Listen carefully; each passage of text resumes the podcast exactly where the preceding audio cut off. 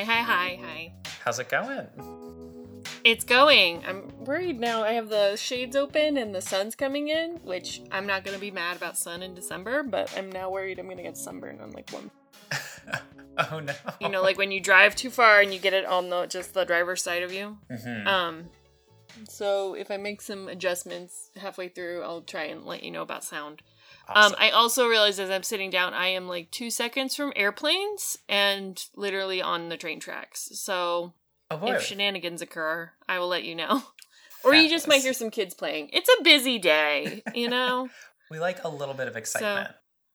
You're gonna hear maybe a little ambiance that is new. nice. Um, but yeah.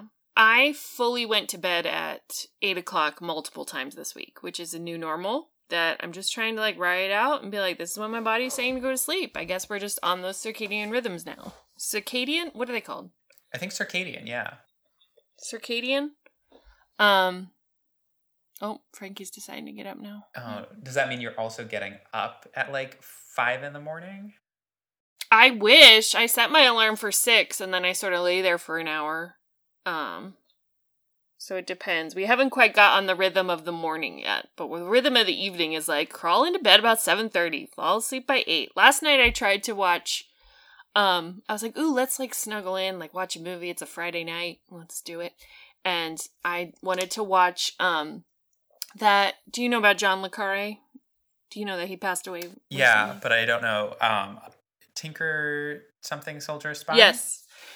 So I've wanted to watch that movie for a long time, but I was always like, Ugh, I don't know if I could do that much beige and like melodrama of like the Cold War. And sometimes I'm just not into a Cold War story because I don't find them very compelling. totally. But I watched, um, I watched an art, I watched an interview with him on CBS when he passed, and I was like, I don't actually know about him, but he seems to be very admired, so I should, I should learn about him. And he is so he's such a good interviewer and his Mhm. whole life story made me very interested and then they were talking about his work which made me interested. So i was like well maybe i should give this another go. And i watched the trailer again for tinker tailor soldier spy. I was like i could get into this. Let's see what happens. Put it on 20 minutes in. Out like a light. Oh no. out like a light. Because as predicted very beige very calm very british a lot of like pensive looks that i think were telegraphing more to me than i realized and i was like i think i should have maybe read the book i don't know i feel like there's a lot of context that i'm not aware of um yeah, which is all hard to pick up on when you're very tired. Yes, I finished it this morning. It is very good. Um, Gary Oldman is very, very good, and um, just a lot of British boy talent all over that movie. So I do recommend it. Um, it's fun, and you know, if you like spy stuff, there's some there's some um tension. Oh, bless you, Frank. Frankie didn't like it, but um, Uh, of course. um, but I enjoyed it. Yeah, it is a lot of beige though. The seventies, we what a rough time for color. A lot of brown, and what do we couple it with? Yellow and orange. How about that? That'll go great. Just all warm tones, Oof. just all over. Yeah, I'm glad we've moved away from that. gross. Sort of like watching The Crown, The Crown this year too, hmm where it's just kind of like brown and sad. I mean, a couple times you, you get a little jewel tone in there, but I wonder if that's truly like how everyone felt in that period. If they looked around and they were like, guys, we're brown and sad right now. we're brown and sad. We need some glitz and glamour. I don't know. But I guess it is sort right. It's a response to the like the '60s and the sort of explosion of color, and everyone's like, okay, maybe we do Yeah. need to tone it down just a little bit. Yeah. Yeah, for sure. I mean, it's it's weird that in the same era there's leisure suits and like periwinkle blue tuxes, Mm-hmm. and then there's like mustard yellow finishings in the house at all times, and like brown carpet, and I don't, you know, the Volkswagen Beetle green stuff going. It was an odd time. We just didn't quite know how to deal with anything. no. Also, everything is like I think the other thing is like nostalgia makes it like everything's tinged with cigarette smoke, so I think that has something to do with it too. Mm-hmm. Like even if the room wasn't brown, like there's a brown haze everywhere because everyone's smoking all the time. yeah. Ugh.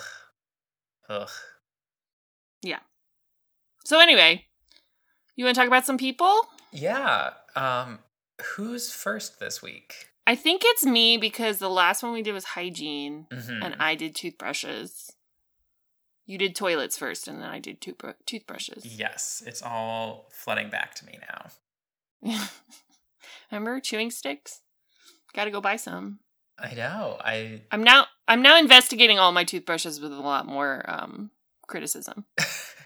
knowing knowing I could just go chew a stick instead. I'm like, a toothbrush really has to bring it now. for sure. But my flossing game has seriously upticked since we did that episode. it's funny. I noticed the same thing. I was like being much more careful about my flossing. Yeah. I was like, well, I don't have a stick around. Yeah, I'm way more intense about my flossing. Yeah. Well, and I don't know if you saw Michael. Oh my god, the new creepy trend is like people getting veneers. I don't look it up because it's terrifying. But like young, healthy people with good teeth are like getting veneers when they shouldn't, and they're calling them veneers, but they're not. They're crowns, and they think they're veneers, and it's not the case. And Why? they're doing like irreparable harm to their teeth because everybody wants to like the creepy like flat teeth, you know, where they're all one size, the like Tom Cruise teeth. Why? I don't know cuz we can't have like normal people teeth anymore. Like Americans are weird about not only do we need teeth, but we need big shiny chiclet teeth that are like almost blue. They're so white. And these young TikTok kids are like, "Oh, not good enough. I need like crazy teeth." So that I don't know if you know how to get a veneer, but they have to like sorry, trigger warning if you don't like teeth stuff, which is awful. But like they have to like shave your tooth down Ugh. to like nubs. So then they have these like weird sfa- it looks like a it's it haunts my dreams. I wouldn't recommend looking it up. It's terrible. Yeah, I mean, like we were talking about disgust last week, and this is one of those things that apparently triggers some disgust responses in me that I was unaware of. But teeth filing, I have to add that to the list. Yeah, teeth teeth is the thing. Well, people dream about teeth all the time, right? I had a re- I had a dream a couple times where like I had larger than average teeth and then my front I don't know, what are those front two top teeth? The big the big boys, if you will. hmm Um one of them had like a full like Swiss cheese hole in it in the dream. That's like, grim. cartoony almost. But it was yeah, it was very and then I've also had the dream where all your teeth fall out, which I think is one that a lot of people have. Yeah, that's the one I'm familiar with. I don't. I don't think I've ever had it. I've heard a couple things where it's like you've regretted something you've said or you're having trouble saying something, something having to do with how you're coming across, but hmm it's creepy. It is. Ugh. No, thank so you. So let's let's segue away from that because I'm still thinking about the veneer teeth people and how they will haunt me. Um, and I want to talk to you instead about a true hooligan, Alice Roosevelt. Are you ready? I don't know. I've never had someone introduced to me as a true hooligan before. She's a she's a trip, and we're gonna go on it together. I'm Michael. And I'm Katie. Welcome to Missing History, a podcast where each episode we discover the people absent from history class. Spoilers: they're usually female identifying. We uncover their stories, investigate their impact, and discuss how they've been ignored or sidelined. Today's episode contains strong language. Teddy Theodore uh, Roosevelt. You may have heard of him. Vaguely He looms large in the history of America. We're not going to talk about him though. Well, we will tangentially, but he's not the focus. He um he meets Alice Hathaway Lee uh in the late 1870s. He's an upcoming star in local politics. Um from a pretty good family. Roosevelt's a big pretty good name, but the Lees are also from a well-off family at the time. They are very smitten with each other. They uh, quickly form an attachment and um, marry in 1880. Both take a step up in the social circles, and they sort of are the talk of the town. Um, they have a wonderful newlywed time, and Alice becomes pregnant in 1883. That summer, they purchase a big chunk of land in Oyster Bay so that they can build a huge house for their gigantic family they're about to have. And I don't know if you know this, I found this out. There are two branches of the Roosevelt family. There's the Oyster Bay Roosevelts, which is Teddy Roosevelt and Eleanor come off of. Mhm. And then there's the Hyde Park Roosevelts, which is where you get Franklin. So, and both chains go way back and are actually descended from the Schuyler family, made famous. Fascinating. musical. Yeah. So they're like old, old money. Oh, as old as New Amsterdam herself.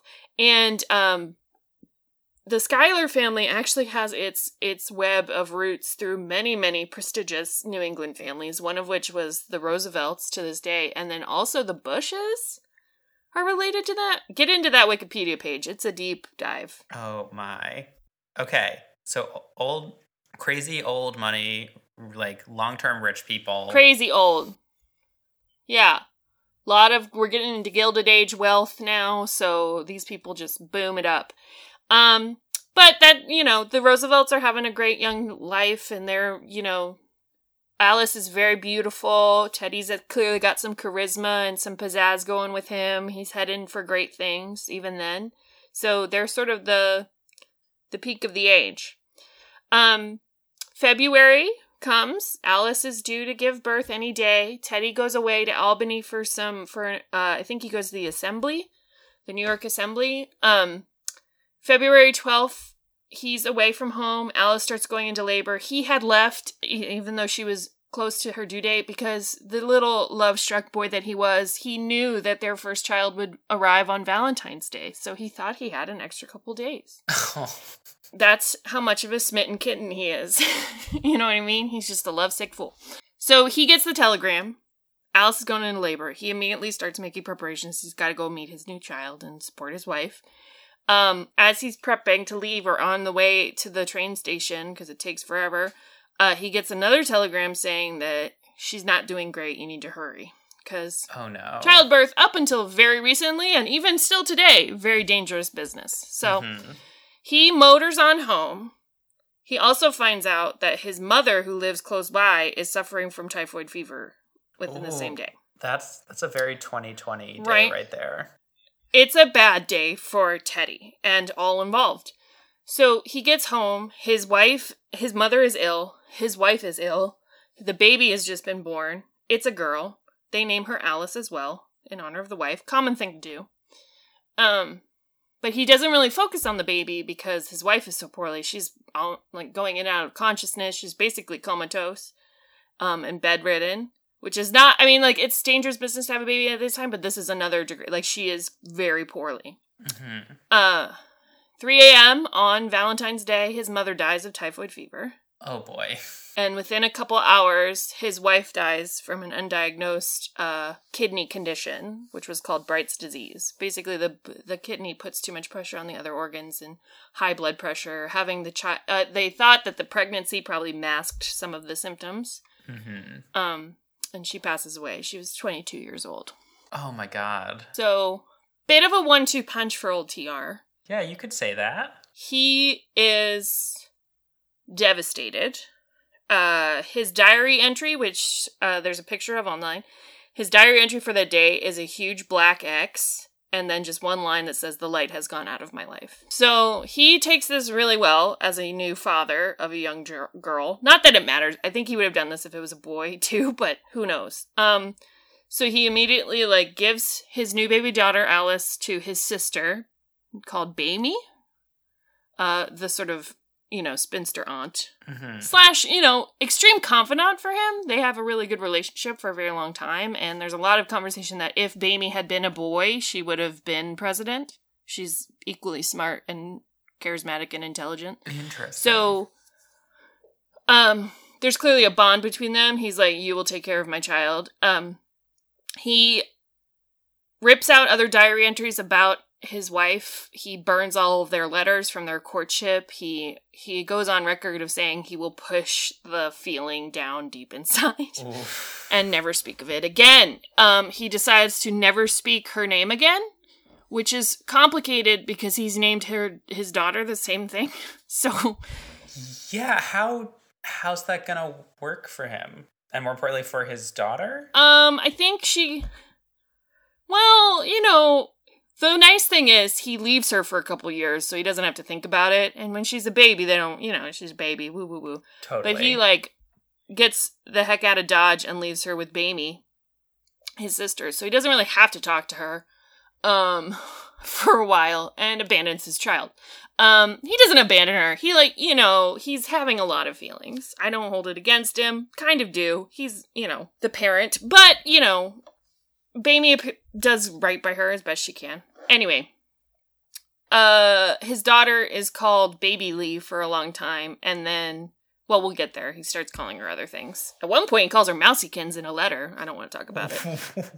Hold on, Mouthykins. Mousykins. Okay. There are letters that he writes to Bamie, his sister, to talk. He's like mildly concerned about his child, so he does say, "I hope Mousykins will be very cunning. I shall dearly love her."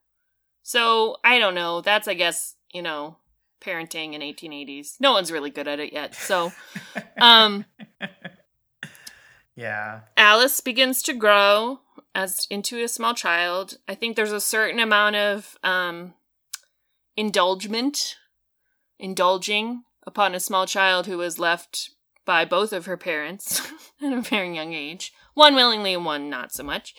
So, um, Aunt Bamie or Aunt Bye was uh, a very doting caretaker and apparently had a book filled Manhattan house. So um, Alice grows up devouring literature and becoming very intelligent herself. So, uh, yeah, very quickly. Well, oh, okay, so I don't know how much you know about Teddy. He goes to the Dakotas. He has a ranch out there. He um, spends two years doing that to kind of deal with his grief in an 1880s way, mm-hmm. trying to find a way to keep that rock of sadness deep within himself.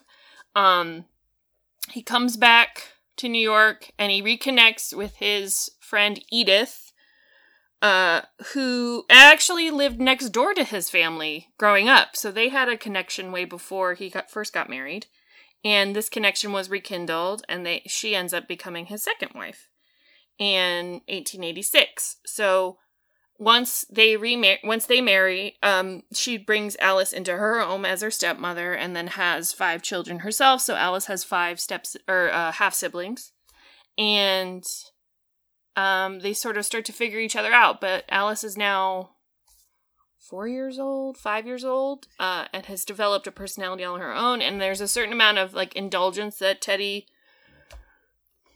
gives her. She seems to be spoiled. Um, mm-hmm for a lot of reasons. Uh, maybe the fact that she reminds um, Teddy of himself, and she's very much of his temperament with a lot of things.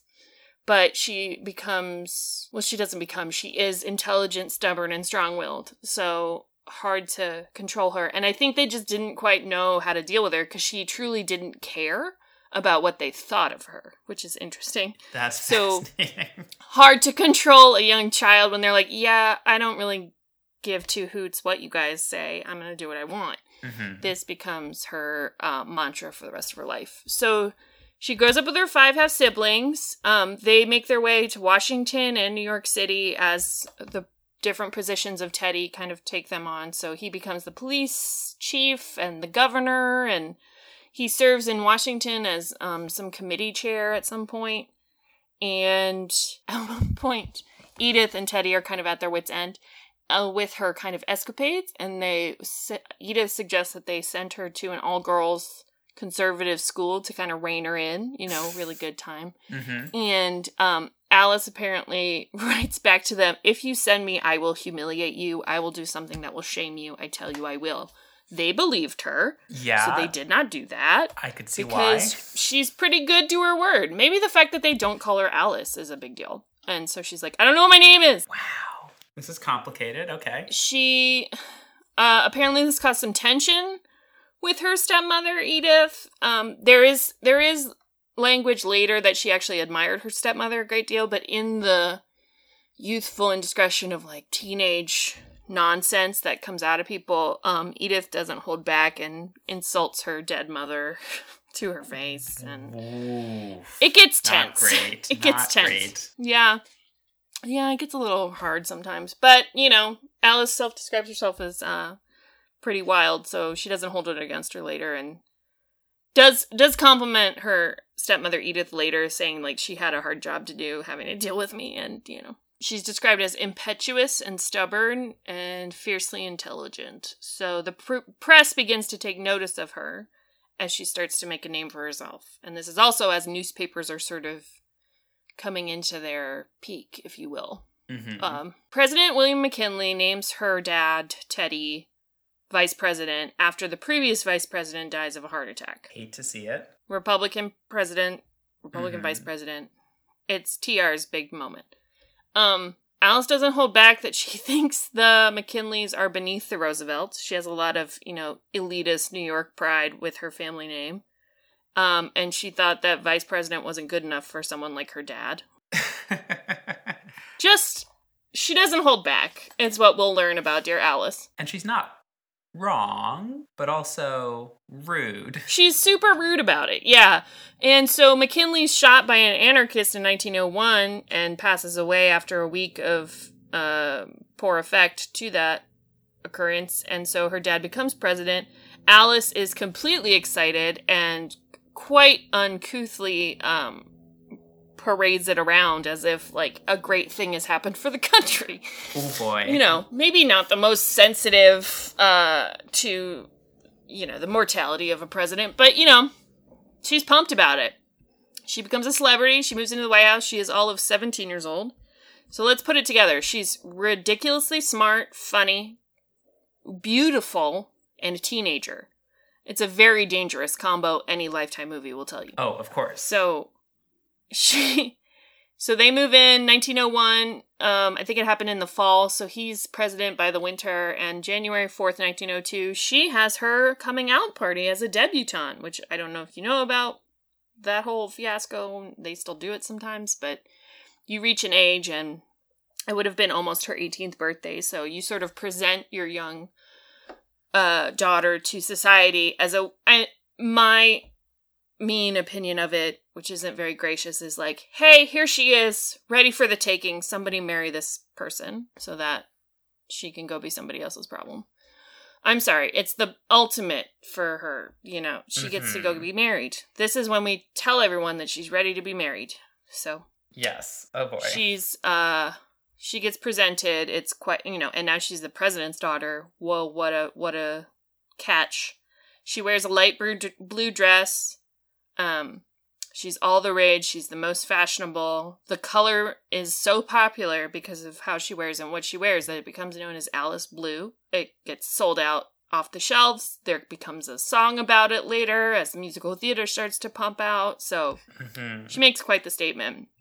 Press starts following around more, um, finding that she's a bit more outspoken than they realized, and then she uh, gets more of a following. So then this weird turn happened.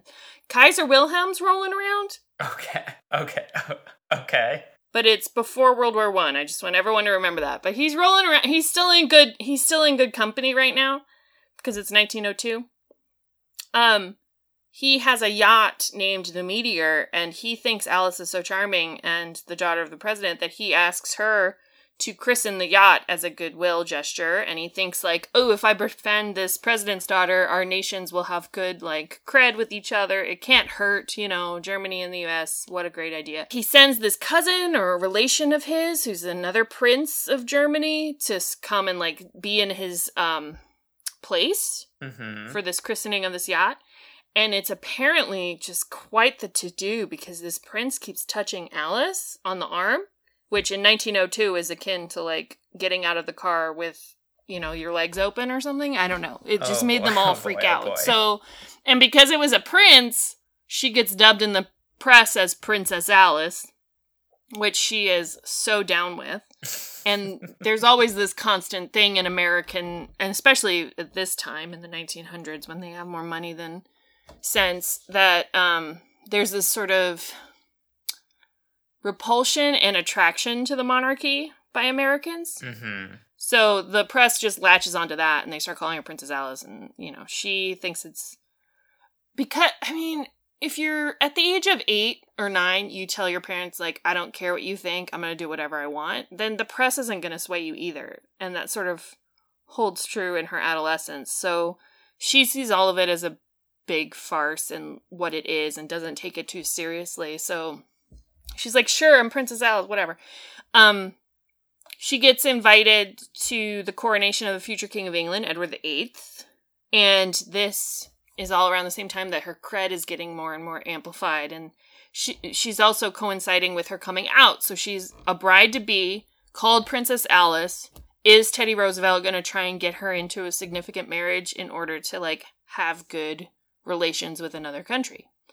So going to a king's coronation is the perfect time to sort of rub elbows with all the potential mates for her right? Mhm. Seen by the American public. Ooh, who's she gonna marry? Oh, she's up in. Oh, she could go marry Holland's king or blah. And like that, that, my understanding is that's a pretty big thing at this point is for like wealthy American daughters to marry like European aristocrats. Yeah, I don't think it's been done yet, but it's definitely like significant. And because she's being elevated so much in the, I don't know if it's ever timed out well enough that he has a marriageable daughter. She's brilliant and popular and funny. She is clearly um charismatic to Kaiser Wilhelm and his whole German delegation. So it's sort of like the cred is amplified, and so speculation begins to Mm-hmm. overtake what's actually happening. So then it's and then it, I don't know if any of this sounds familiar, but it just sounds like tabloids of today of like nonsense becoming actual news. Yeah. because the newspapers need to sell these things and she's clearly a hot ticket to talk about um and she's sort of unencumbered by social norms so they love her even more. She doesn't care what anybody says including her dad who is the most powerful person in the country. So that sort of gives her clemency to do whatever she wants. Mm-hmm. um and she does. So she gets invited to the coronation. And then there's all of this talk in the press in the public in the in the royal sphere of like where will she sit? Which i don't know. Can you imagine the decorum for a coronation? Oh boy. because she's been called princess alice. She's the daughter of a head of state. Should she be treated like we would treat a princess or or whatever. And so they decide well if she comes she'll be treated like the honors of the eldest daughter of an emperor. So then the americans hear that and they go no no. Well some of the americans they go no no she's not a royal. You need to treat her like any american woman. And they tr- so there's all of this like infighting and gossip and nonsense. Mhm. so much so that she decides this is not well she decides teddy decides somebody decides this is too much. I'm not going. It's not even going to happen so instead she gets to go to cuba just on a on a trip because teddy's like i'm sorry you don't get to go to coronation i feel bad. I'm a guilty dad. Go to cuba instead. So she goes and parties in cuba for a month. Of course. um, as soon as she gets back, the press is like thirsty for what she was doing, and she um acclimates or she uh, pacifies them by driving in a car by her well with a friend solo. How dare she? And this is just- driving. I know, unchaperoned, drives a car herself. Oh my goodness, what a yeah.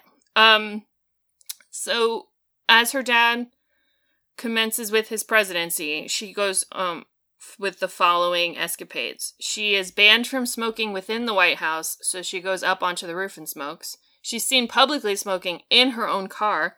She drinks gin. She goes to the racetrack and makes such a spectacle of herself that she's like as um fought for as the thoroughbreds.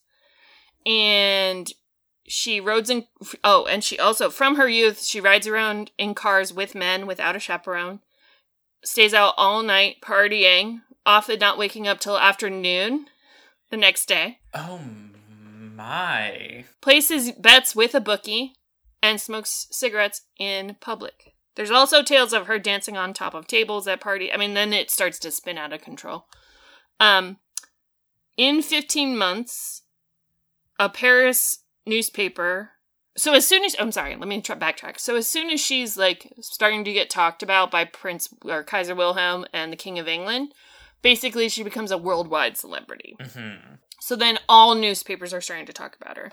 So much so that a Paris newspaper notes a tally of her exploits that in 15 minutes she attends 407 dinners, 350 balls, and 300 parties, often staying out all night long. That just sounds exhausting. In 1902, this is wild. This is wild. And she's sort of the only one that gets to. So, Alice, being the smart one that she is, loves the attention, so much so that she often calls the press to give tips about herself to get the money for the tips. So she gets the money for lying or like giving stories about herself. And then she shows up at the place and showboats for him and gives them the story. Like she just is outwitting them all. It's pretty fascinating. Incredible. 1903, she gets to go to Mardi Gras in Puerto Rico. She's greeted as if she's royalty. Crowds gather no matter where she goes. It's basically as if a princess is there. When she gets back, he Teddy buys her a car for some reason. Oh, I guess she does give him like some pretty good publicity too. hmm Like there's there's charisma by association. So in thanks, he buys her a car, which is what she most dearly wanted at the time, and she drives it solo around town, speeding and constantly getting pulled over and ticketed. so he tries to do his due diligence by giving her a car. He then takes it away from her. So then she'll just borrow her friend's car and carouse around. of course, like you do. Eleanor around this time, Eleanor Roosevelt, who is uh, betrothed to our future FDR, write, wrote in a letter, Alice is looking well, but crazier than ever. Apparently they didn't quite get along. Damn. Um, Wilhelm, well, he's recurring for some reason. Of all, so Wilhelm, after the success of the yacht and all the good press that she gave them, he decides to make a new naval ship for the German Ar- Navy. Uh, he decides to name it the Alice Roosevelt because of this wonderful time they had not actually meeting. Anyway, That's a little Uh, desperate, I do have to say. Like, so de- so desperate, but isn't it ironic that in 10 years they're all going to fight each other? yeah, what hap Does that does that ship get like sunk by an American or something? That would be too perfect. I they might re I would think they might rename it in a few years because it doesn't go down great. Um but at the time he's sort of like riding the wave of Alice fever. As I said, she's making an international name for herself, so he names a naval ship the Alice Roosevelt. And they ask her for a picture to put in the like ship as like a good omen, right? hmm Apparently, it fights through World War One. Oh god. Yeah, I think it is renamed though. Wow, wild. anyway, big deal. Well, that's also seen with like disparaging thoughts by both sides, where it's like you shouldn't be getting all of the. You know, everyone likes to have comments about how a woman should conduct herself. This time more than any. But once again, they found an impenetrable opponent in Alice Roosevelt. She did not give two shakes hmm what anybody thought. So she's like, "Yeah, name a boat after me. Whatever. I'm going to my car." You know. 1904, she goes to the Louisiana Purchase Exhibition. Once again, crowds abound for this most popular lady. Um, she, with her uh typical candor, would often go into the Oval Office and uninvited and just give political advice to her dad without um invitation. And uh, this is on Wikipedia. Once a White House visitor commented on Alice's frequent interruptions to the Oval Office, often to offer political advice. The exhausted president commented to his friend, author Owen Wister, after her third interruption into their conversation, threatening to throw her out the window. He also is on record of saying, I can either run the country or I can attend Alice, but I cannot possibly do both. Wow. Okay, Dad. Making her mark. And I don't know what the parenting deal is with Teddy. He seemed like a pretty tough guy, but when Alice came into play, he just didn't know how to deal, or he felt guilty for abandoning her as a baby. I don't really know. Or she was too much like him, so he didn't know how to deal with himself. I mean, there's a lot of stuff going on. But Yeah, for sure. um, something they had in common, she later said of Theodore, he wants to be the bride at every wedding, the corpse at every funeral, and the baby at every christening. So so maybe, yeah, a little too similar. she had his number read, but I don't know if she had the same deal for herself. Anyway, 1905, he tries to capitalize on her goodwill again and sends her with several congressmen to Asia as a goodwill ambassador. Um, they try to make, you know, positive relationships with Japan, China, the Philippines, Korea. It was the largest diplomatic mission she had been on, and 23 congressmen, seven senators, diplomats, officials, and businessmen, and the Secretary of War, William Taft, goes with her. I mean, it's a big, big old voyage. Um, hmm She's quite the shenanigans while she's there.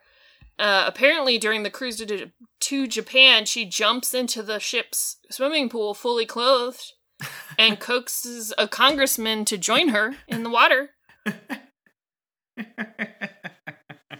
Years later, she would get chided about the incident and she would reply that it would have only been outrageous if she had removed her clothes and that she reminded everyone in her autobiography that there was little difference between the linen skirt and blouse she had been wearing and a lady's swimsuit of the period. So get off her back. She Fair stands enough. by her actions. Fair enough. um, it goes great. I will say it is on this diplomatic travel that she becomes engaged, or right after she returns, she becomes engaged to one of the congressmen that was on the trip, Nicholas Longworth III, Mm. who is a representative from Ohio. Um, they apparently gets serious in 1905 during the cruise, and he's apparently a bit of a ladies' boy, ladies' man, ladies' boy, playboy, ladies' man, whatever you want to call him. Had a reputation Mhm. and was 14 years her senior. So I don't think I think Taft was there too to sort of I think there are stories of he was supposed to kind of rein, rein her in, but he didn't do a very good job and Mm. uh Longworth sort of they I don't know what they liked about each other, but something, I don't know. I didn't read much about him. Um so oh the great destiny of a young woman in the 1900s has occurred. She is going to be married, and she's the president's daughter, so she gets to have a White House wedding. Um, Woohoo. It's attended by more than a thousand guests. I read somewhere that she wore a blue wedding dress in her Alice Blue fashion. Don't know if that's verified, but I like the visual. And here's my favorite story: thousands of guests, or I'm sorry, thousand guests, thousands gathered outside because basically a royal wedding, American style. hmm Um, they start to go to the cake cutting. She is so frustrated about how slow it's going that she goes up to a soldier, pulls his sword out, and slices the cake up herself with the sword Yeah. in in the White House. Why is there not a movie about her? I don't know, but what a party that was. If that's the vibe at the cake cutting, Yes. it's a great it's a great wedding. Boy, do you have stories from that night. If if you remember them. Yeah. So immediately after the, they uh, go on their honeymoon, they go to Cuba. They really love Cuba. They go to Cuba. They visit her in-laws in Cincinnati. They then travel abroad to like their more formal honeymoon. They travel to England and the European continent. They have dinner with King Edward VIII, Kaiser Wilhelm, uh, Lord Curzon, William Jennings Bryan. I mean, they just hit all the highlights. And she's Mhm. basically treated like a visiting dignitary. Um, I guess Kaiser Wilhelm needed to make eyes at her over dinner. Finally, see the picture to go with the ship.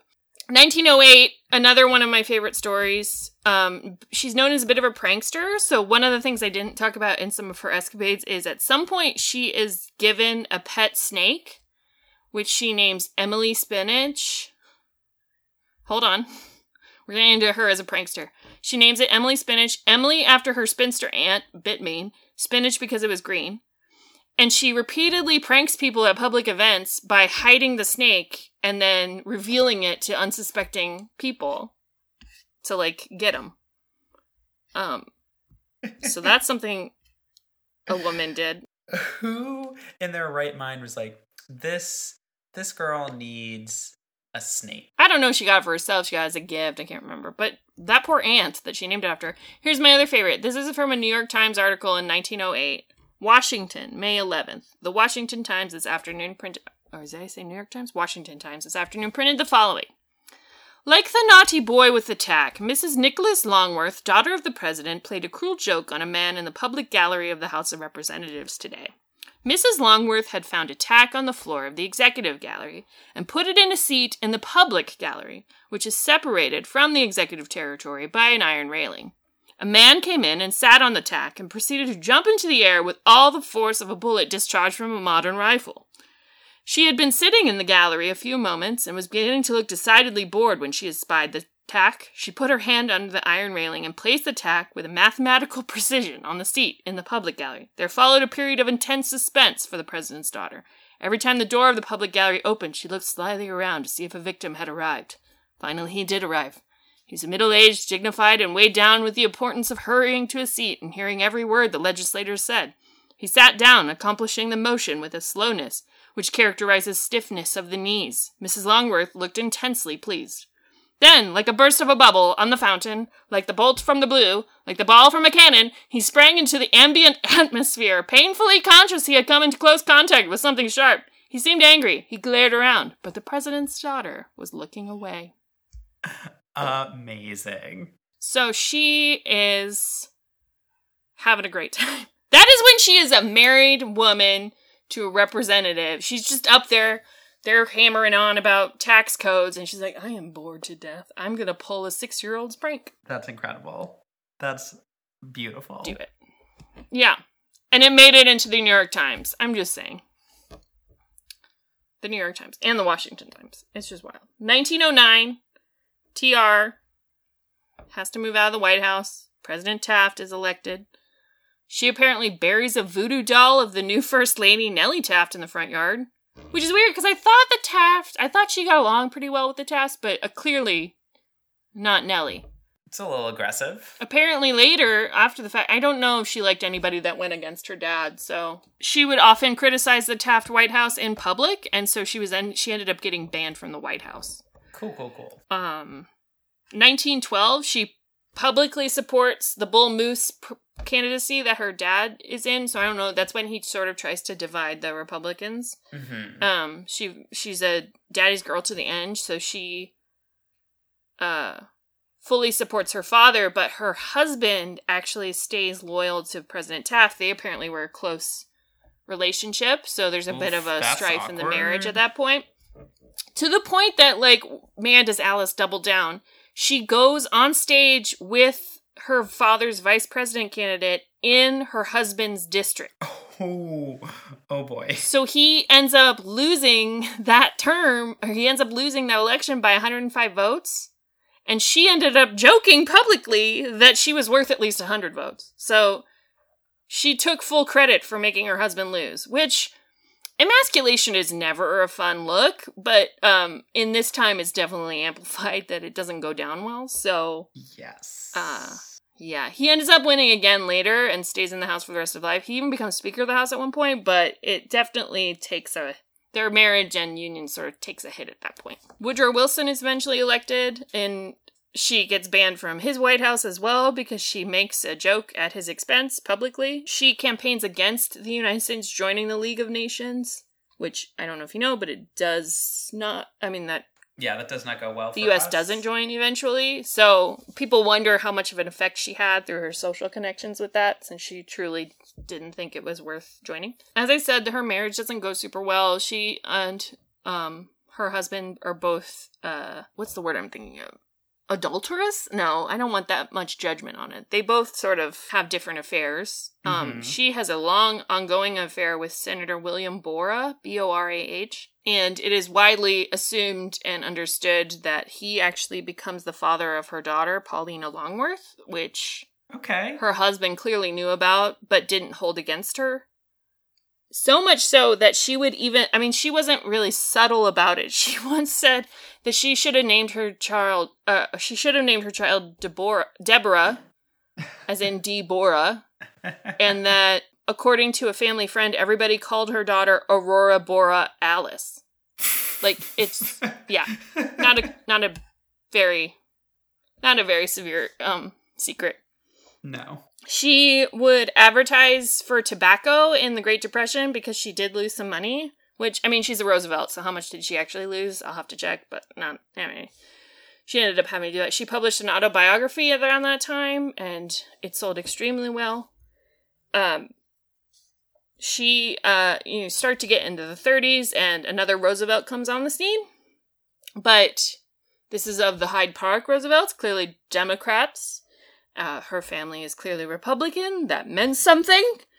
And so she was quoted as saying in 1932 that FDR, politically, his branch of the family and ours have always been in different camps. And the same surname is about all we have in common. I am a Republican. I'm going to vote for Hoover. If I were not a Republican, I would still vote for Mr. Hoover this time. So, Woof. we all know how well that went. But here you go. Here's where it gets funky. So in 1940, she publicly proclaims again that she would rather vote for Hitler than vote for Franklin for a third term. She's really not a fan. No. But in 1944, she hates Thomas Dewey even more and she compares him um she what does she say? He's a pencil mustached Republican and compares him to the bridegroom on a wedding cake, which I guess is a diss. Once again, she tries to like emasculate or cut down. Mhm. And so the image stuck, and Governor Dewey lost two consecutive presidential elections. Well, damn. So they think she she didn't hold back when she really didn't like somebody. Um, her daughter marries a gentleman named Alexander Sturm. He was a big uh, inventor in the early, but he dies very young and suddenly in 1951. But they did have a daughter named Joanna in 1946. Paulina herself ended up uh, having an overdose of sleeping pills in 1957 and passes away. Before that, she and Alice had talked about what would happen to Joanna should something happen to I think when Alexander died they probably talked about it like Mhm. what what they wanted to happen.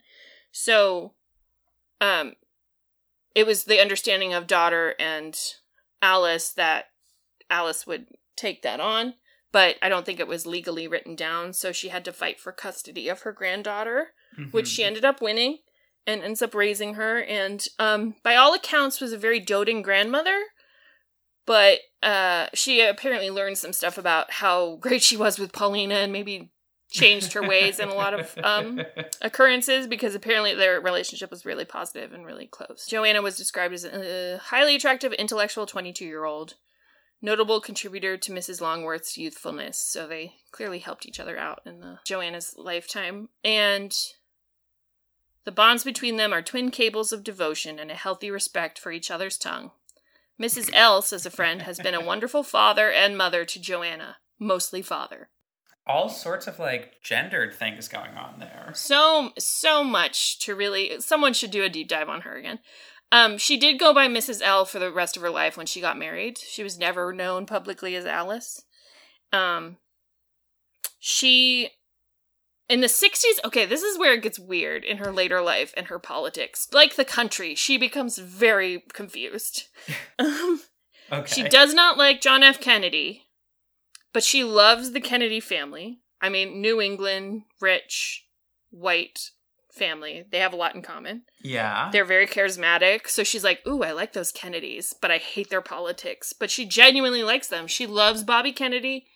Um, even though she could be a little harsh with him and he was pretty thin skinned about it, but they still s- seriously admired one another and she voted she apparently admitted to voting for johnson over goldwater in 64 because she thought goldwater was too mean she hated joe mccarthy oh she here's where we get into some good anecdotes loved nixon so she flips back once it's Ooh. nixon again oh boy. she she became friends with him when he was vice president and when he um after Eisenhower's second term she got in touch with him when he was back in California and they they were just good buddies apparently and would often invite him. She would have these famous dinner parties and he would often be invited to those which is like really? Nixon is the guy you want to hang your hat on? Okay. Um little did we know. Anyway so here's my couple of my good these good stories that I like in the 50s and 60s here. She apparently informed Johnson that she wore a wide brimmed hat so he couldn't kiss her because she didn't really care for him. And then Joseph McCarthy she runs into at some point where he talks to her at a party and he goes, "I'm going to call you Alice." And she apparently tells him back, "Senator McCarthy, you are not going to call me Alice. The truckman, the trashman, and the policeman on my block may call me Alice, but you may not." Damn. She is known for her kind of razor wit, being banned from two White Houses, but she's still getting invited around as the daughter of a former president and a pretty good time at a party. So there's all these stories of her showing up and kind of just raking these very, very powerful men just completely over the coals. And because she's so sharp witted, they can't get a handle on her at all. And so there's this sort of legend about her of like you don't know which is worse like to be at the end of her wit or to be ignored by her Mm-hmm. both are pretty devastating um yeah so she develops this friendship with richard nixon when he's vice president as i said. They continue to be friends. She goes to his daughter's wedding trisha nixon also at the white house. Sort of relives her her sword moment. I don't know. Um there's a really good YouTube clip of her calling him, or yeah, her she calls him in 1972, a couple weeks after winning the election. Um, it's a real lesson in narcissism because he doesn't stop talking about himself the entire time, um, comparing himself to her dad. She is clearly warmly regarded by him, and he her. There's a there's a warmth there, but at the same time, you're listening to it and it's ni- November of 1972, and you know he's done Watergate that summer. He even mentions Watergate, What? which I didn't know it was in the. E- I didn't know it was in the ether that early. But he makes some reference of like you know they. He basically is. It's. He sounded like Donald Trump, quite honestly, because he's like, "Can you believe how harshly they were attacking us?" They were uh, talking about the campaign. He was like, "They were really going after us with all of this language. I didn't think they would." attack us that badly. I'm sure your dad was uh, attacked in the press back then, but man, they're really, I've never heard anything like, they're really going after us. And they even brought up all that Watergate nonsense, blah, blah, blah, blah, blah. And I was like, oh, you little snake. You just threw it out like, That's Anyway. wild. it's a, it's a fascinating five minutes. But also listening to her voice, she is so old school sounding. She has that like slight mid Atlantic Hollywood voice where it kind of sounds British, you know? Yeah, for She sure. sounds like from another time, 100%. She tells a story about her dad to him. Anyway, it's an interesting it's an interesting little clip. I think I put it in the show notes. But her long friendship with Nixon, could you predict, doesn't end great. Because of the Watergate scandal, um she he sort of takes a hit in her eyes. She did not look on him favorably at that point. And then he quotes her father's diary at his resignation. Oof. And it's a diary entry when her dad was referring to her mother's death. Oof. Oof. So it's like particularly salt in the wound to her, where she's like, not only are you quoting my dad's words in a way that makes you seem positive and and standing on his shoulders, but you're citing it about something that affected me so harshly. Like she was done with him at that point. And apparently it was the quote, only if you've been to the lowest valley can you know how great it is to be on the highest mountaintop. And apparently as he said that, she spat curse words at her television as she watched him. that feels appropriate. She did not look kindly on it. There was an article called The Sharpest Wit in Washington published in the Saturday Evening Post issue of December 4th, 1965. And uh, the quote is We walked to Mrs. Longworth's upstairs sitting room where she often reads till six o'clock in the morning.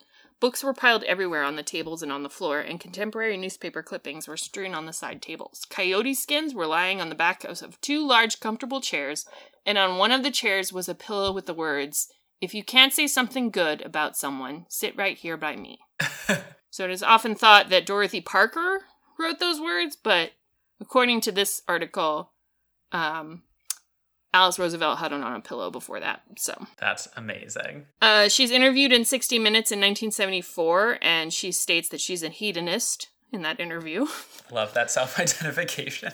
90s, she decides to say that. Um, she does suffer from ill health later on in her years. She has emphysema and pneumonia. Um, she ends up getting a double mastectomy when she is diagnosed with breast cancer. And all of these chronic illnesses um, have her passing away um, February 20th, 1980, which is eight days after her 96th birthday. 96. Wow. She was the last surviving child. She was the eldest and last surviving child of Teddy Roosevelt. And that is Alice Roosevelt, wild child Paris Hilton of her day. That's incredible. Yeah, she's freaking wild, and I want a movie for sure.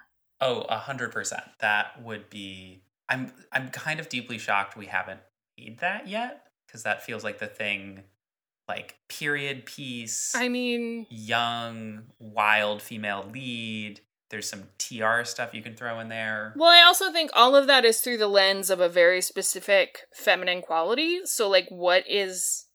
I don't know. I kind of want to read her autobiography, but like everything is sort of tinged by gender with her. Mm-hmm. there's clearly a lot of admiration, a lot of spite, a lot of begrudging feelings towards her by her family, the public, the press. The fact that she manipulated the press so successfully is sort of sort of fascinating to me.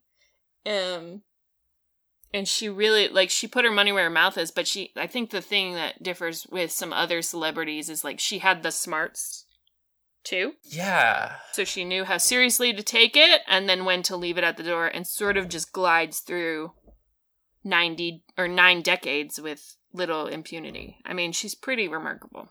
It feels like she's bridging sort of those two different types of celebrity that gilded age, socialite, you're paying attention to me because my father has a lot of money or is important and I'm going to do wild things, and the more like international 20th century I'm famous because I'm famous celebrities. Does she not sound like she's doing the 1920s a full 20 years before it happens? Pretty much. Yeah. She's like smoking, drinking gin, driving around her hot rod in New York City. Like she's fully in the Great Gatsby 30 years beforehand. so 20 to 30 years beforehand. So trendsetter to say the least. I know that was a little long, but no, that was amazing. Yeah.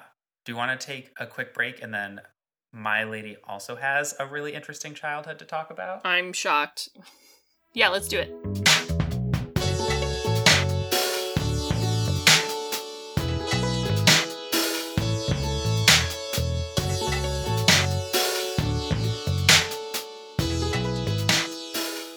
So I want to talk about Brenda Lee. I was trying to think if there was like a sort of Christmas themed thing to do this week and realized we had done like a Christmas episode in past years, so couldn't just do that. Uh, so instead went looking through some Christmas music um, and found that Brenda Lee is the person who recorded Rocking Around the Christmas Tree for the first time. Oh. And then dove into it and I was like, this is wild. Oh, really? Okay. Yeah. So also like crazy childhood, but we'll we'll get into all of it. Brenda Mae Tarpley, who will change her name to Brenda Lee when she becomes a professional, is born in December 1944 near Atlanta, Georgia. Growing up, both of her parents are low wage workers. Her dad's a migrant worker, and her mom works at a mill. So they're often traveling for work, don't have a lot of money, and the family basically bounces from home to home trying to find jobs. So, not the most stable of childhoods. And Brenda, from a very early age, sort of finds music as the like point of stability in her life. In a lot of ways, like a lot of similarities to like Dolly Parton, which I think is like a for me was a helpful image to have in my head. Mm-hmm. So they don't have many possessions. Whatever they do have has to be pretty light to travel, but they do have this battery powered radio. And so Brenda would stay up listening to it. By the age of two, she could sing along to most of the music she was listening to. And by age five, she started singing. By age five, she's singing in public, both as a soloist at their local Baptist church, but also to earn treats or a little bit of money at local stores. By age seven, she gives her first official performance when she wins her elementary school's talent show. Oh, yeah, that's everybody's first official win. Yep. Uh, and so this is 1951 when the prize for winning a talent show is you get to go perform on the local radio station. Oh, so cool. Yes. And that kicks off the beginning of what will eventually be a pretty incredible music career for her. And what people are particularly drawn to about her is even at this young age, she sings like a much more mature vocalist. She has this deep, resonant, soulful voice, sort of mixing R&B and gospel and country sounds a bit like Buddy Holly in some ways from this like seven year old. So people are pretty stunned. And she's not, she's like a short seven year old. By the time she's fully grown, she'll be all of four feet nine. Whoa, itty bitty. Yeah, so just this very unassuming frame from which this Yeah. incredible sound comes out of. She's going to spend a couple of years sort of singing in the local Atlanta area. When, so when she's eight, her father passes away. And at that point, she starts helping her mother support the family. And Brenda helps doing that by singing at local talent shows, gigs on local radio shows.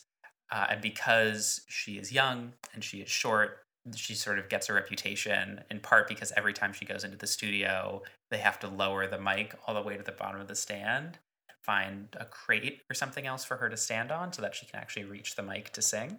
But she is eventually going to develop enough of a reputation, at least in Atlanta, that when this big sort of country show is in town recording, uh, she really wants to go see it. And so she convinces one of the like local DJs from the radio station that she performs at to introduce her to the head of the band, who's this musician named Red Foley. He directs this group called the Ozark Jubilee, which is this TV country music show um, of the type that are pretty popular in the 50s, where they have a live band and they play music and they're storytelling, and it's a whole thing. And she is super excited to meet him. And the DJ convinces him to meet her before the show and to listen to her sing. And Red is so blown away that he invites her on stage that night to sing a song with the band for their taping. No rehearsal, no nothing. no rehearsal stresses me out. Yeah, me too. But apparently it goes incredibly well. Uh, when Red talks about it after the fact, he says, I still got chills thinking about the first time I heard that voice. There I stood after 26 years of supposedly learning how to conduct myself in front of an audience with my mouth open two miles wide and a glassy stare in my eyes. I just imagine him like standing next to her on stage, totally gobsmacked that the sound is coming out of this at this point, like 10 or 11 year old girl. Wow. And just like completely blown away to the point where he Yeah. almost on the spot offers her a spot on the show. And overnight, she's basically the 1950s version of a child star. So she's 10, or I think maybe 11. She gets signed to what is a national TV show. And the same year is going to Wow. move to Nashville and sign with Decca Records. And so Big deal. Decca's huge, right? I think so, yeah. And so 1957 rolls around. At this point, she is 13. She records her first top of the chart hit, Dynamite. And she's basically, you know, a pop star. Not huge yet, but how many other 13 year old girls are recording top charting pop songs at this point in the 50s? The list is very short. It is basically just her. The song that she records is called Dynamite, and it earns her the nickname Little Miss Dynamite, which will stick with her the rest of her career. Little Miss is never something you want to do the rest of your life, but okay. It's it's not great, and she will eventually grow out of it and get sort of that more august position. But especially early on, because it's the 50s, we don't do well with young women. That's what is going to stick with her. Uh, and it's interesting because it's very early in her career that she records the song, which is the reason I was interested in her and sort of her biggest hit at this point, which is in 1958. She records Rocking Around the Christmas Tree, which is Mhm. written by the songwriter named We've heard it once or twice. no, a few times. hmm Uh, I think it's something like the the number three, excuse me, the number three holiday song on the charts this year, uh, down from number two last year. Yeah, it's a big one. everywhere. Um, and it's written by this songwriter Johnny Marks, who also wrote Rudolph the Red-Nosed Reindeer and a bunch of other holiday classics. And his thing apparently in the 50s was writing Christmas songs. When she walked out of the recording session, she remembered thinking like, "This is this is it. This is the big one. This is going to be a huge hit." Uh, and it unfortunately isn't right away. Um, it only sells like five thousand copies when it's first released. Um, and interestingly, it's because Brenda Lee gets famous that this song ends up getting famous. And then it sort of outlasts her. But it's not until she really takes off that people realize she has this Christmas song and then everyone starts listening to it. Oh, okay. And so her career is really going to take off in the late 50s and early 60s. Uh, for I'm like not super familiar with music, particularly like popular music at this point, but it's as I understand it, a, it's a bit of a transition moment. We're not quite at the Beatles yet, but we're sort of moving away from early rock and roll. Like Elvis and Little Richard are both sort of stepping away, and we haven't quite gotten the Beatles and the British invasion yet.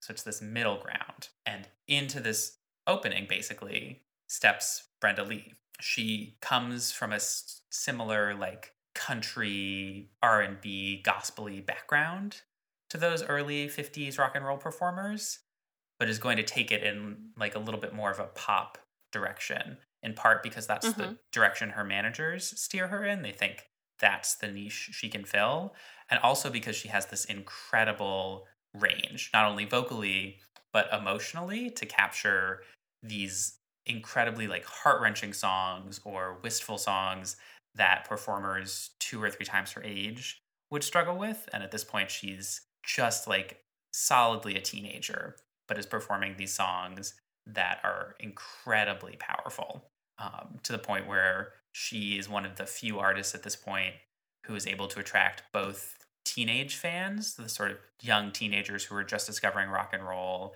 and also their parents, sort of that like rare crossover artist. And she's also crossing over between genres. So a couple of her songs, like I Wanted to Be Wanted and I'm Sorry, are both top 10 pop hits and also top 10 R&B hits, which from what I understand is like kind of an interesting and yeah, sort of unusual thing at that time. So the the sort of the interesting arc of her career then is that her manager, who's a guy named Dub Albritton, thinks rock and roll is a fad. He doesn't think it's going to last.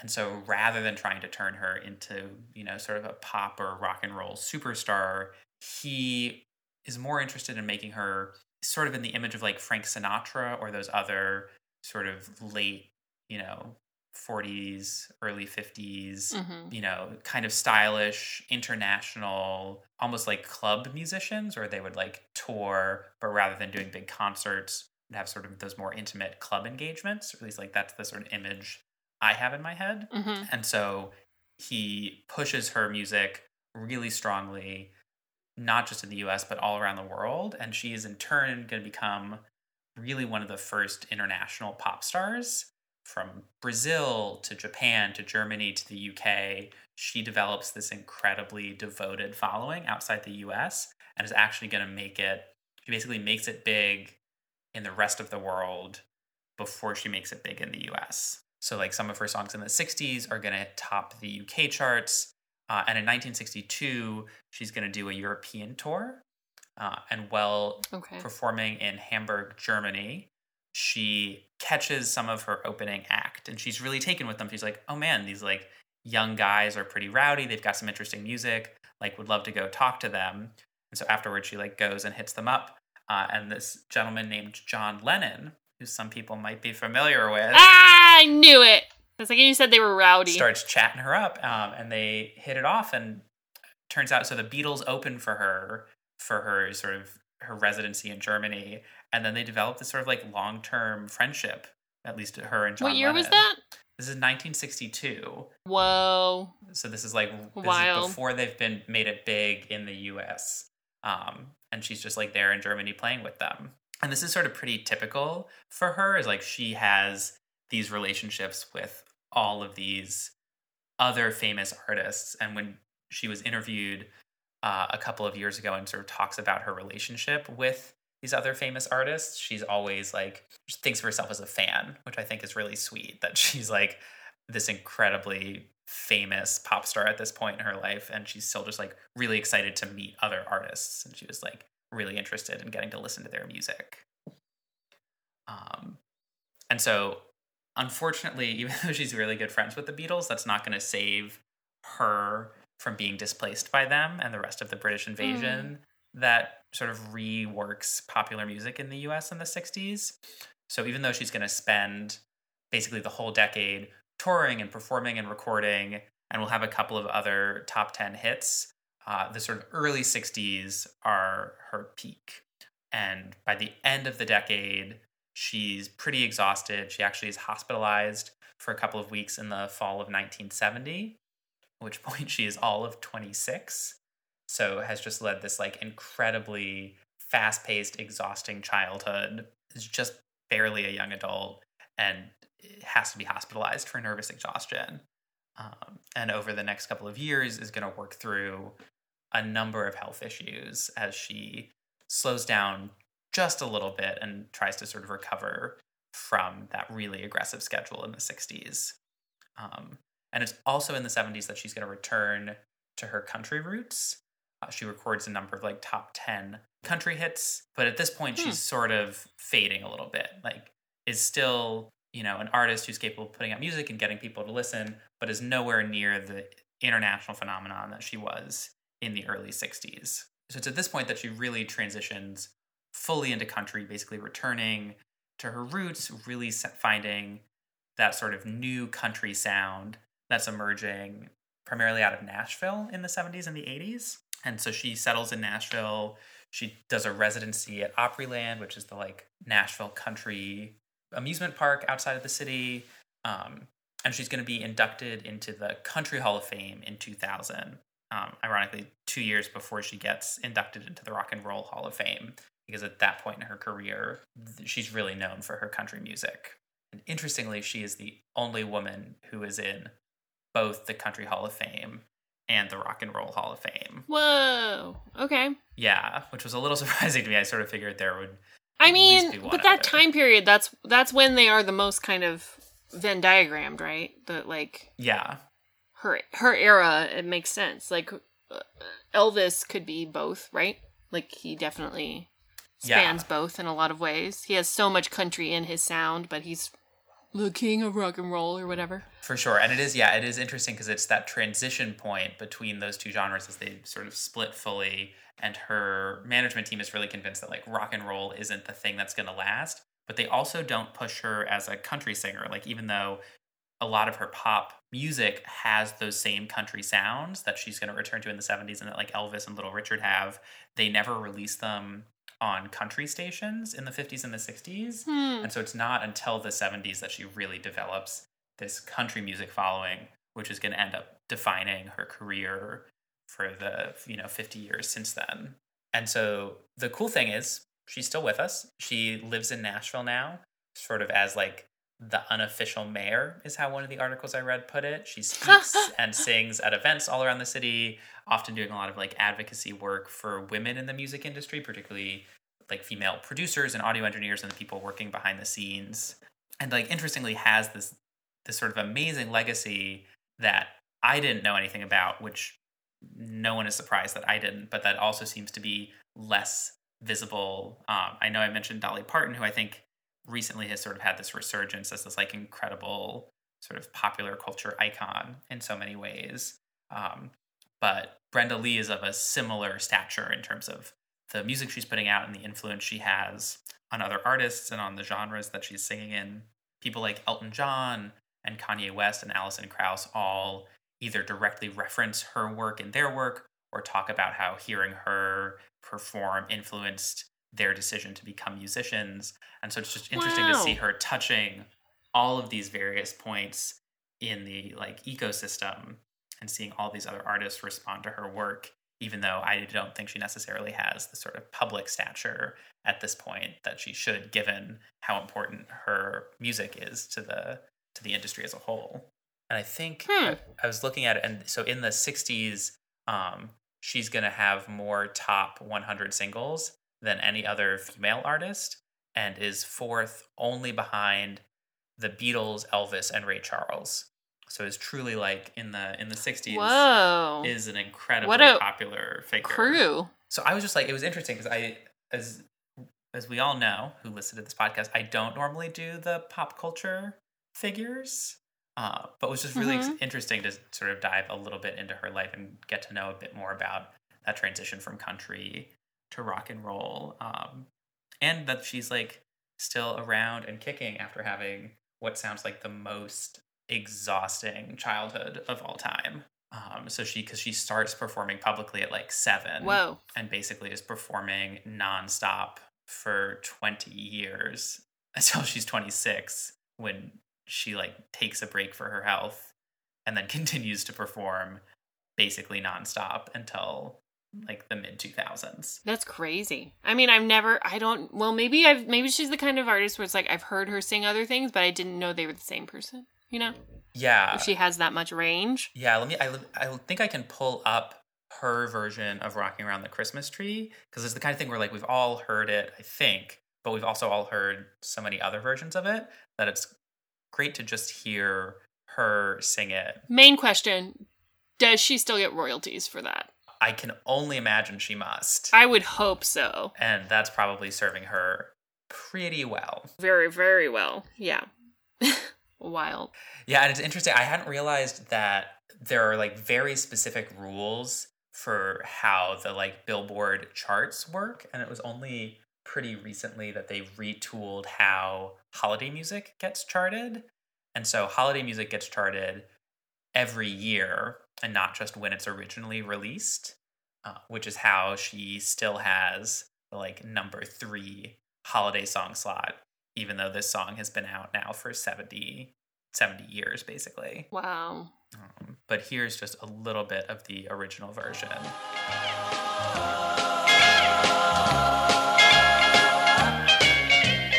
Rocking around the Christmas party hop.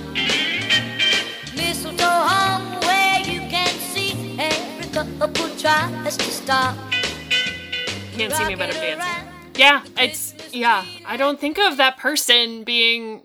I mean, it sounds like a different era, and it was, but like to think that that lady is still around is sort of interesting to me. I don't know. I think of her like a Patsy Cline person, you know, like a voice of that time, but not still kicking it. You know? Yeah, and the fact that like she recorded that when she was 14 and I like would not be able to tell you that by listening to it. That's wild too. I can't. Yeah, that's a fully like 35 year old woman singing that. Yeah, exactly. And I think that's the thing that I was like consistently blown away is 14 is wild. Right. Yeah, that really.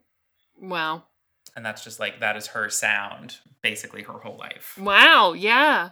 Who would have thought? I wonder if my. I have to ask my parents about that because they would have been contemporaries. Yeah, I haven't gotten a chance to talk to mine either, but I imagine they must have at least been familiar with her at some level. So that's Brenda Lee Brenda Lee, you go, girl. and rocking around the Christmas tree. Mayor of Nashville, still, you said, right? Uh, yeah, un- unofficially mayor of Nashville. Unofficially. Hope she's still rocking it out. Yeah. Very cool. Two, two, two ones for the ages. Yeah, with some pretty different but pretty wild childhoods. You know what else that made me think of too, in terms of like the youth prodigy thing, is have you ever heard Julie Andrews when she was a kid? No, I haven't. So she's legit like a childhood star too, which I always thought of her as like really coming into her own with My Fair Lady, which she did, but she was also this vaudevillian kind of hmm uh protege when she was a real little kid and had this freakish octave range. like she could hit those whistle tone notes Yeah. because she had tiny little vocal cords. But there's there's um clips of her singing God Save the King or whatever at one of those royal variety shows and she's like 8 years old wow. And she sort of hits these crazy notes. Um, that's just what it struck me as these little girls that were thrown into a lot of things, maybe prematurely, but then made like then became like full on foundational people, Yeah, and at like least both with the longevity. it seems like they they both have that sort of really long life that lets them get to the point where they are the sort of like august whatever the like august statesman version of like former hooligans is in a way. Because at least at least it seems like with with alice that she sort of really settled into that role of just like i'm here to like emotionally destroy people and to have a fun time while i'm doing it. And that Brenda Lee has the opposite of that, that she's there to like support and uplift people, but also have a good time doing it. Oh, well, good one, Michael. Festive for the season, very nice. Yeah, hopefully we can get this out in time for Christmas. Yes, very much so. So it's next week. I know. You have all your shopping done? With all of my shopping done, I have one more present to wrap and some baked Mhm. goods to make, but then I will be ready for the holidays. Nice. Yeah, how about you? Yeah, I think I'm all good. I think I'm all good. I didn't go crazy this year, and that felt good. I was like, we all have been through a lot. It's like cozy things and books and stuff. Like, let's all Yeah, I think that's the move. appreciate each other more than anything else. Um, I do think Frankie is barking at me. Okay. So, Shall we woman is in need of some food. shall we end it here then? Yes, yes, yes, yes. Awesome. Well, from a continent away, bye, Michael. Merry Christmas. Bye Katie, Merry Christmas. We hope you enjoyed listening to this episode of Missing History. If you have suggestions for people you think we should profile, email us at missinghistorypodcast at gmail.com. You can get in touch with us at Miss History Pod on Twitter or Missing History on Instagram. We're also on Facebook at Missing History. If you like the show, please rate, review, and subscribe to us wherever you get your podcasts. Thanks to Jen, Catherine, and Marion for all their help on this project. And thank you for listening to Missing History.